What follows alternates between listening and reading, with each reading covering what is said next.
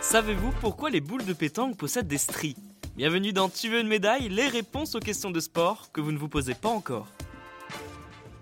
En vacances, entre amis, en famille, en compétition ou pour le loisir, tout le monde a déjà pris part à une partie de pétanque.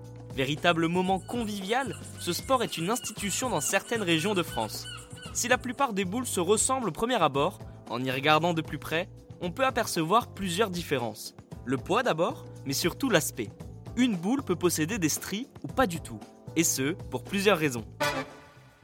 Alors premièrement, le côté esthétique joue un rôle important. Si toutes les boules étaient les mêmes, difficile de savoir laquelle est à qui sur le terrain. Donc les différents aspects permettent de les identifier et les différencier. Aujourd'hui, vous pouvez même acheter des boules personnalisables avec des noms, des formes et des dessins. Mis à part le côté esthétique, les stries apportent différentes caractéristiques. La trajectoire de la boule striée n'est pas la même qu'une boule lisse sur un terrain. Généralement, ce sont les pointeurs, donc ceux qui essaient de s'approcher le plus près du cochonnet, qui privilégient les stries. Ces traits plus ou moins profonds sur la boule apportent différents avantages aux joueurs. Les stries permettent d'accrocher plus facilement le sol, plus il y en a, plus la boule ralentit rapidement, ce qui permet d'augmenter sa précision pour se rapprocher au plus près de l'objectif. Les stries permettent également de donner plus facilement de l'effet à sa boule. Alors que pour les tireurs, les stries peuvent déranger. À la sortie de la main, la boule aura plus tendance à s'accrocher qu'une boule lisse. La taille du rebond est également à prendre en compte.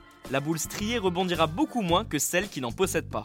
Au final, chaque joueur a différentes sensations et préférences, reste à savoir ce qui vous convient le mieux. Et bien voilà, vous pouvez maintenant expliquer pourquoi les boules de pétanque possèdent des stries.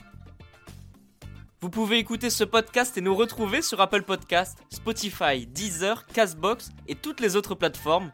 N'hésitez pas à partager, noter ou laisser en commentaire une question. J'essaierai d'y répondre dans un prochain épisode. Je vous retrouve rapidement pour une prochaine question de sport dans Tu veux une médaille. A très vite.